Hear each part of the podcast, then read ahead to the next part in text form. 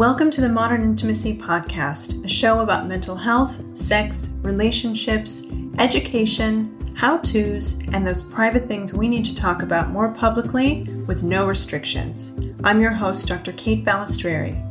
As a licensed psychologist, certified sex therapist, and certified sex addiction therapist, I know that mental health is directly tied to the quality of our relationships and our sex lives. I am passionate in my desire to smash stigmas about both and shine a light on relationship and societal issues that may be negatively affecting us. During this podcast, I will also give you practical answers and insights to questions you're asking about or have been hoping to solve. We should all have fulfilled, happy lives, erasing shame and stigmas, and building healthy connections. Let's do that by getting curious together. Thanks for joining me. Let's get started. Content warning Today's episode talks about sexual assault, rape, childhood sexual abuse, and forced seduction, CNC kink, and other narratives around healing from sexual trauma. Hi, everyone. Thanks for listening. April is Sexual Assault Awareness Month, and with me today, I've invited Dr. Holly Richmond to join me for a conversation about how to have hot sex again after sexual trauma. For those of you who listen along, you know this is a topic I talk a lot about. But Holly is a licensed marriage and family therapist, a certified sex therapist, and she holds a PhD in somatic psychology. But most importantly, she wrote a book about reclaiming pleasure, a sex positive guide for moving past sexual trauma and living a passionate life. So I'm really excited, Holly, for you to be here today and have this conversation. Thank you. Oh, thank you, Kate. Um, it just means so much that you invited me. Um, I follow this podcast, so uh, what an honor to be included. Oh, thank you. Well, I want to jump in with a question that I received from a listener. Her name is Emma. She's 37 and she lives in New York. And Emma wrote in and said, I was raped when I was 20. I often have fantasies about rough sex, a kind of roughness that mirrors the assault. I don't ever want to be raped again, but it's hard for me to climax without the fantasy of being overpowered. My partner's hesitant and thinks that he's re traumatizing me, so he doesn't want to engage in this kind of sex. Am I broken?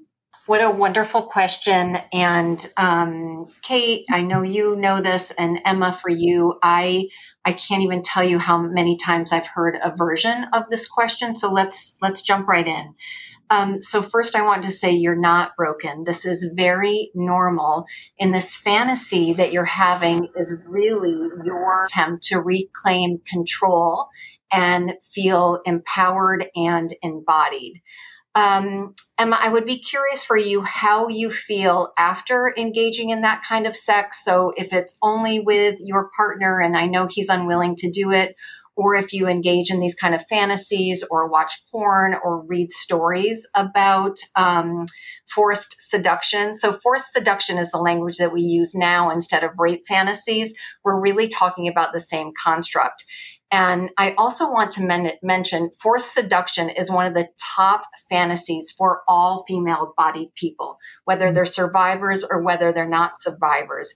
The percentage there is just about the same. But uh, certainly in my practice, I hear so much from survivors like, oh my gosh, I have these horrible rape fantasies. What does this mean? And again, I know you don't want this in real life. That's why it's playing out in your subconscious and a little bit in your conscious too. The biggest question again for me is how do you feel after engaging in this behavior? Because if you're in shame, if you're not feeling good, if you're not feeling connected either to yourself or to your partner, I would take some steps back from it. And if you were working with me, if you were working with Kate, we would just dial that back for a series of weeks or months to see what else you could use to help increase arousal and then save that to the end, re engage with it a couple months down the road and see how you feel. I really appreciate that perspective, Holly, and share it. It's it's so hard, I think, for a lot of folks in female bodies to really understand what this kind of fantasy is about, whether they are survivors or not. And I wonder if we can break this down a little bit, what you said earlier about this fantasy being a place where people can feel in control of what can feel like an out of control experience in real life. How do you help folks understand that? Oh, that's such a good question. Um, so, really, when we look at this fantasy, um, and one of the books I love about that really explains fantasies is Justin Lehmiller's Tell Me What You Want. So, he goes into a really beautiful, in depth description here.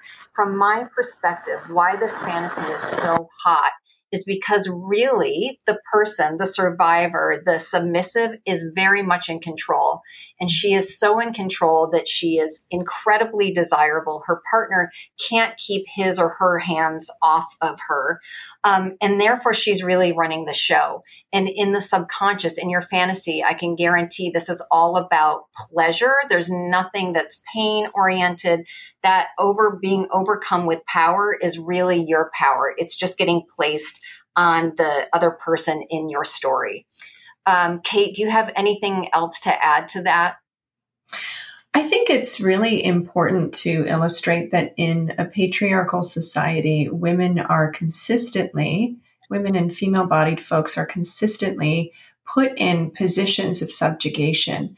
And so that can also play a big role in the desire to be overtaken in sexual fantasies because again to your point that's a place where we have control and when partners participate in this kind of play consensually what they're really saying is let's create a frame together and let's outline what the boundaries are and what the limits are and they both have the idea and the option to pull the stop button at any point throughout their play. And that's what gives people the, the, the space to play in what can feel like a really scary construct. But when people do start to live in that space, they get to take control over an aspect of themselves that feels really powerless and really helpless in real life. And that is where there actually can be some healing, whether somebody is a survivor of sexual trauma or not, and they have experienced depression because of their gender. Um, so I think it's a really important place to lean into if you or your partner have this fantasy because it does give people a way to play through the pain that they experience in day to day lives. Yeah, I I agree. Um, and and Emma, in reclaiming pleasure, you're also kind of your fantasy is stepping into the first parameter that I discovered needs to be healed or needs to be looked at, and that is control.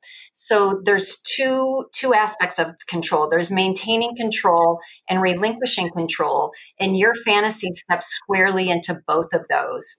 So, for most survivors that I work with, especially female body survivors, they have control on lockdown. So, their lives are very controlled. They're usually controlling work, they're controlling their home, they're controlling their diet, they're controlling exercise. So, the work there is more in the relinquishing control. And obviously, that is what your fantasy embodies. It's this idea of relinquishing control. I don't want to have to make any more decisions. I make decisions 3,000 times a day. I don't want to make decisions. I want to be so desirable. I want someone to tell me what to do. I want to be able to relinquish control in a way that feels safe and empowered. And your fantasy just beautifully illustrates that. How would you help someone understand their desire for painful sensations in this context? So, Kate, the first place I would go with that is that we know, so we know there's four trauma responses, right? There's fight, flight, freeze, and fawn. Freeze and fawn are going to be the two most common responses that survivors of sexual trauma experience. And if they were in freeze during their sexual trauma and they've kind of adapted freeze throughout their life, so numbing, not being present, oh my gosh, doesn't pain or like a lot of sensation, intense sensation and pain, doesn't that solve that problem? It brings me right back into my body. I can't ignore it. I am a human being with both a brain and a body, and I start to integrate um, that through this this what we hope would be healthy play. Yeah, it's such an important piece to hold on to. Uh, I'm sure, Holly, you get this question a lot in your practice and your work with survivors. I often hear from survivors a lot of shame and fear around what it means that they like aggressive sexual play, whether it's um, a forced seduction play or CNC kink or something different that involves pain exchange and more of a kinky practice. And it's confusing for a lot of them, and it's confusing for their partners who often don't want to replicate any uh, horrible experiences that they've had in the past and don't want to be seen as somebody who might be in a predatory position or in a hurtful position. So, how do you help the partners of folks who enjoy this kind of play understand what it means to be in those roles together?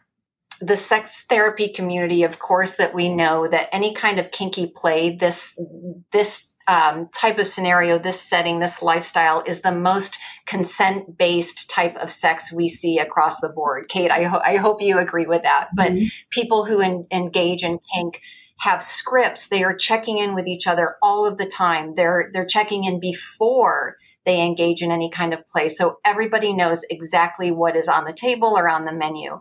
So um, if if Emma was my client, what I would ask is once she and I talked through this and she had a firmer grip on understanding her own psyche and, and what her body needs to feel empowered again, I would ask that the partner join us for a session so that the three of us could really talk through what she thinks she wants and the partner could express their fears and their concerns and the three of us could just start to build a script together and this script is not written in stone. This script is going to be adapted. I can guarantee there are going to be changes to it.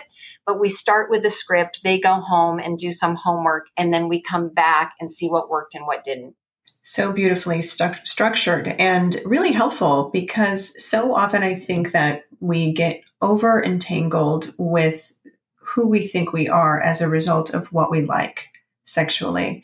And that's a place that can feel really scary for survivors and their partners if they are getting into any kind of um, uh, sexual trauma play.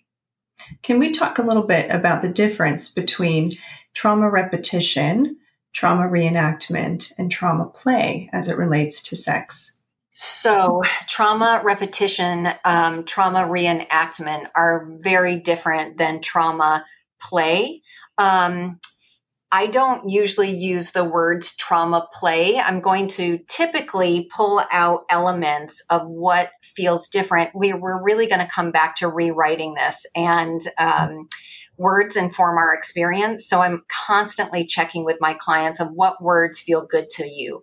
And most of the time, and this certainly there's no always, um, most of the time trauma play isn't going to be isn't it's not how we're going to frame it. That's not how we would move forward. But again, like with Emma's question, so much information lies in how present am I in my body during the play and how do I feel after? Am I shutting down after? Am I in shame after? Can I look at myself in the mirror in my in my eyes? Can I make eye contact with myself or can I make eye contact with my partner? Those are such telltale signs that if you can, you're not reenacting a trauma, you're not re-traumatizing yourself. How does that change if a partner is not really understanding and shames the survivor afterward? How do we differentiate that kind of experience of being shamed versus feeling shame?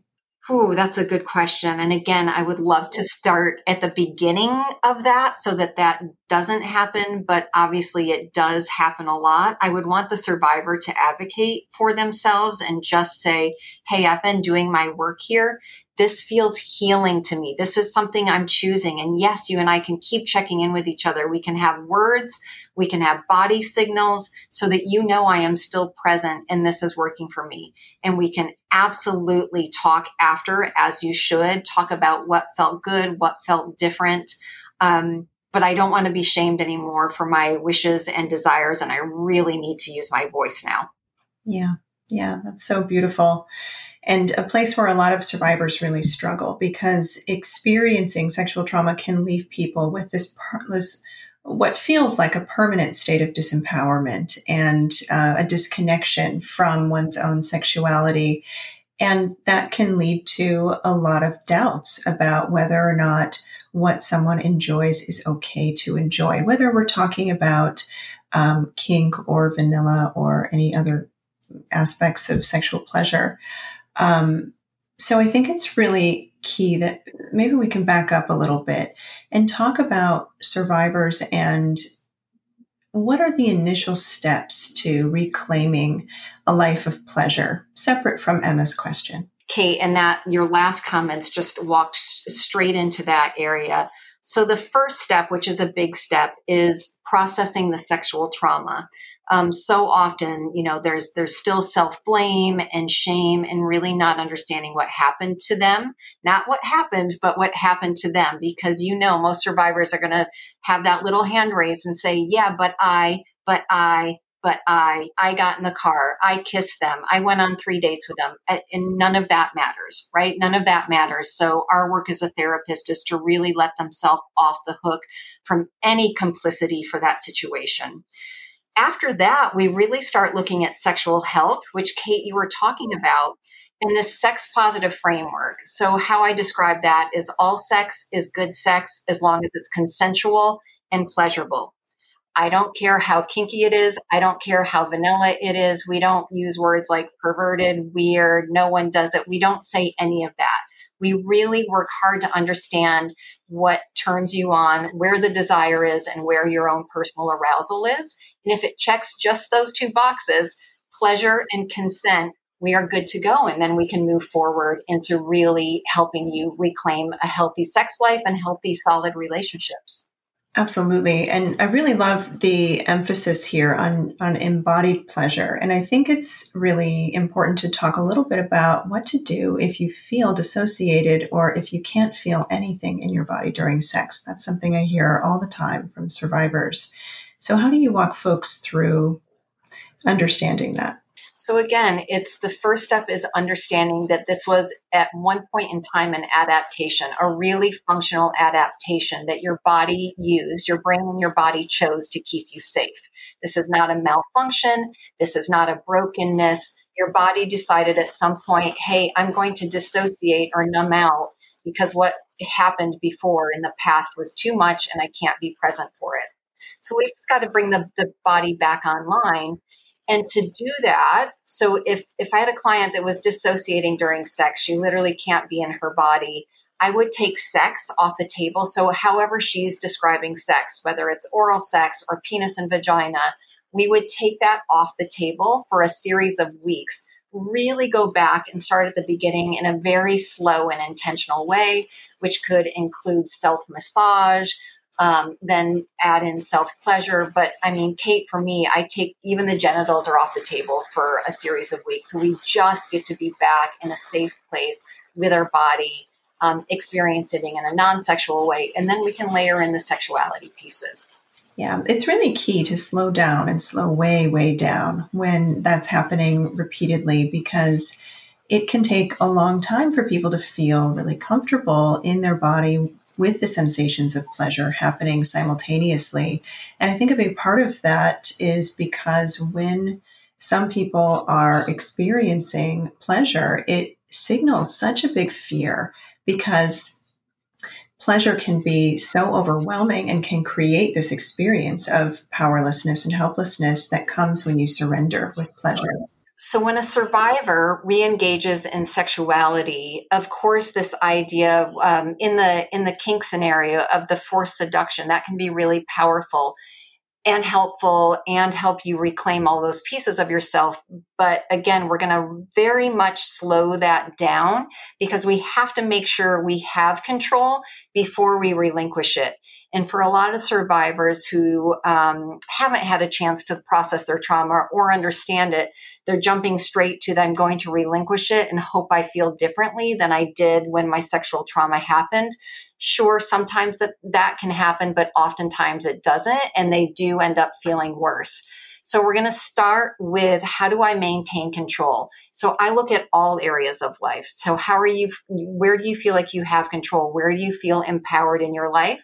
Then we're going to look at sexually with yourself. And then we're going to look at sexually with your partner. When that is all really solid and we know you can maintain control and you can stay in your body during partnered sex, then we move towards areas of um, perceived powerlessness or like that fantasy of being um, less powerful, that's when we start to build build from there. Can we talk a little bit about the expectations for healing and for a person's relationship with sex when they are a survivor. Does healing ever come to an end, right? Do they is it done? Or is it something people have to check in around throughout their lives? Okay, so here's my answer. It gets so much better. It gets 80% better, maybe 85% better. People do not get triggered anymore for the most part. However, it is a lifelong process, just like um, for all of us, that learning and intentionality is a lifelong process. So let's say that you experienced rape in your 20s and you've worked through that in your late 20s and early 30s. And then in your mid to late 30s, you decide that you would like to have a child. At that point that could be a time when you need to re-engage with like looking at your trauma and seeing what kind of triggers comes up. Or um, I know for survivors of childhood sexual abuse, if they were abused by their mother or their father or a sibling, an aunt or an uncle, and that person uh, dies or passes or somehow moves out of their life, then again, they might need to look at the trauma could be marriage, it could be menopause. Any kind of big life changes can often bring up our trauma, not in the way that it did before we did our initial processing about around it, but just in these little ways where you're going to notice like, "Oh, I'm feeling I'm feeling something again and I don't like it." Yeah. I'm so glad you brought that up. It's really disheartening, I think, for a lot of survivors who aren't prepared for that to achieve these different life milestones in life and they imagine it's supposed to be a really happy thing, like having a baby that they've chosen to have. But the experience of having your body be in a process of providing for another being can sometimes feel really uh, helpless, powerless, and it engenders a lot of fear for pregnant people who are survivors. Sometimes, not all the time. Sometimes the process of childbirth can feel really re traumatizing, or when your child reaches the age that you were when you first were sexually abused, that can create uh, um, a process unconsciously where symptoms of that trauma can be present again. And it is important to hold space for that delicate, tender part of yourself that will you know, perhaps need some more nurturing or more tenderness in those moments. And it might be a time when you take sex off the table until you feel more calibrated again. And like the new milestone can be a part of who you are without evoking big uh, emotions or physiological sensations.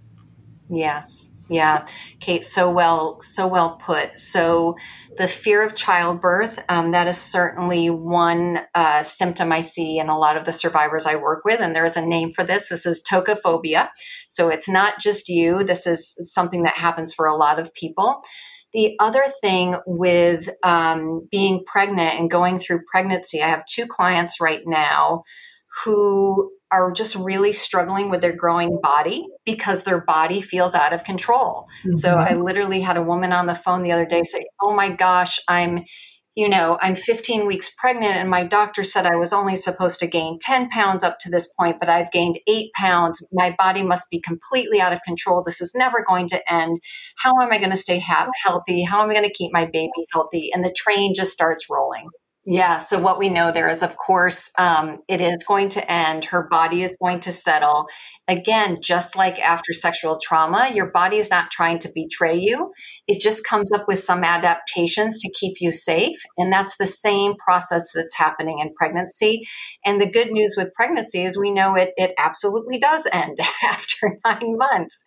Um, so my work with these clients that are, are in the pregnancy stage is really trying to be as in their body and enjoying these nine months as much as they can instead of feeling out of control and um, very dissociated. When survivors are in that place of having had a child and they're experiencing some disconnection from their sexuality and they're faced with parenthood and also a partner potentially who wants to resume sexuality, are there any unique obstacles or opportunities for survivors in that stage of life who want to reconnect with their sexuality but perhaps are feeling feeling a little bit more residue from earlier trauma heavy in their bodies I think there are obstacles and there are opportunities. So the obstacles are really going to be, these are so unique to each person, to each survivor.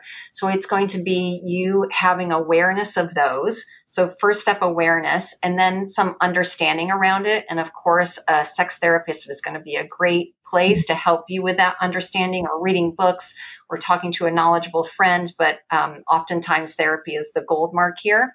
And then from there, the behavior change. So I'll say that more simply awareness, understanding, behavior change. So once you work through that awareness and understanding, your body is almost necessarily going to behave differently. You're going to think differently about these things.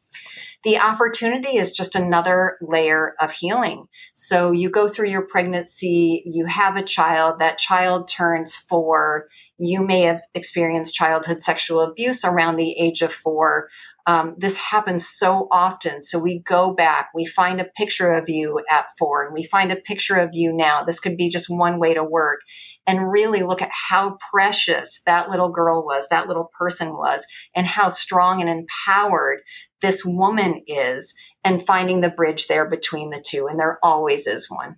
Yeah. That's so beautiful. So beautiful. And and it can be so honoring of that young you how should I talk about my trauma with new partners? When should I talk about it? And what do I have to tell them, if anything? And I certainly have my thoughts on uh-huh. that, but I'd love to hear how you coach people through that question. Sure. Yeah, absolutely. So, first, I want to start with do you want to tell them?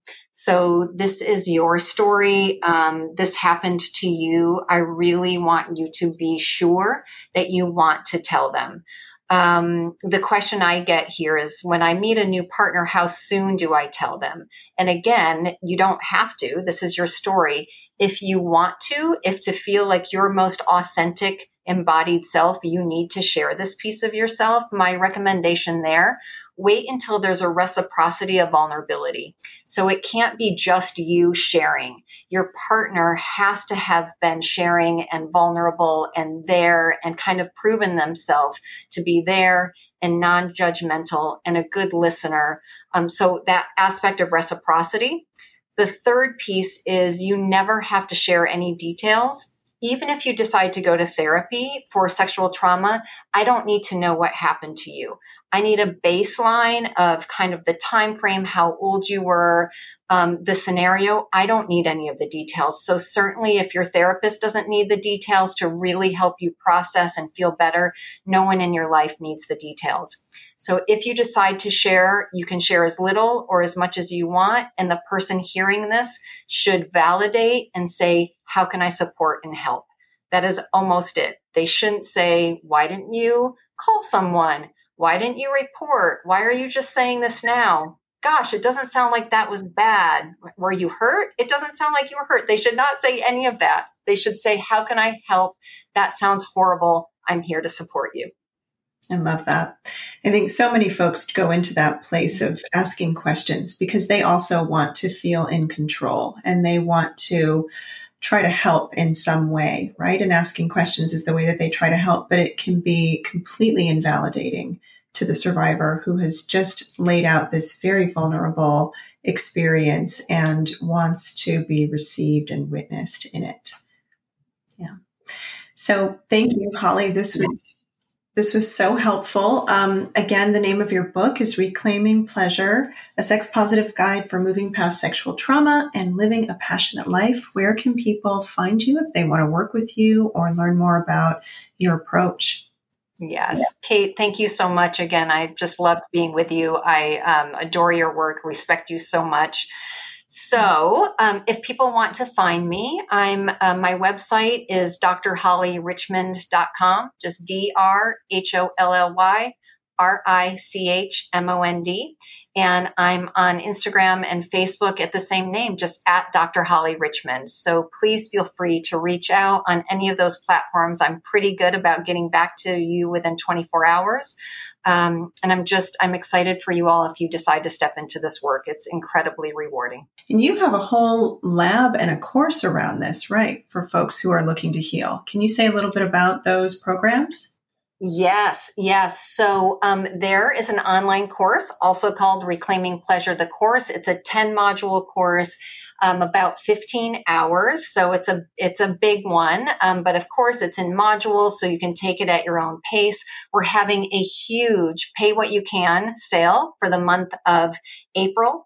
Um, and we were going to continue to do some discounts in May as well. Um, so you have the book, you have the course, and just in the next month or two, I'm going to be starting group coaching collectives. So probably five to seven survivors in a group coaching atmosphere. This will all be online. Um, so if that's of interest to you, of course, that's going to be at a lesser price point than individual one on one. Amazing. Holly, thank you so much for talking about your work and for putting together these programs. It is uh, so necessary, and I'm just so grateful to be able to speak with you today and let everyone know about this powerful work that you're doing. So, thank you again. Thank you for listening to the Modern Intimacy Podcast. On Instagram, follow me at Dr. Kate Balestrieri and at The Modern Intimacy. On TikTok, check me out at Dr. Kate Balestrieri and on Twitter at Kate Balestrieri. Everyone has questions about mental health, sex, and relationships. Send yours to me via DM on Instagram or email them to questions at modernintimacy.com and I'll answer some at the end of each episode. Visit the website, modernintimacy.com, to schedule a consultation with a member of our team or to sign up for our newsletter. Let's meet back here next week. New episodes air every Tuesday. Reminder this podcast is for education and entertainment purposes only and is not a substitute for mental health services.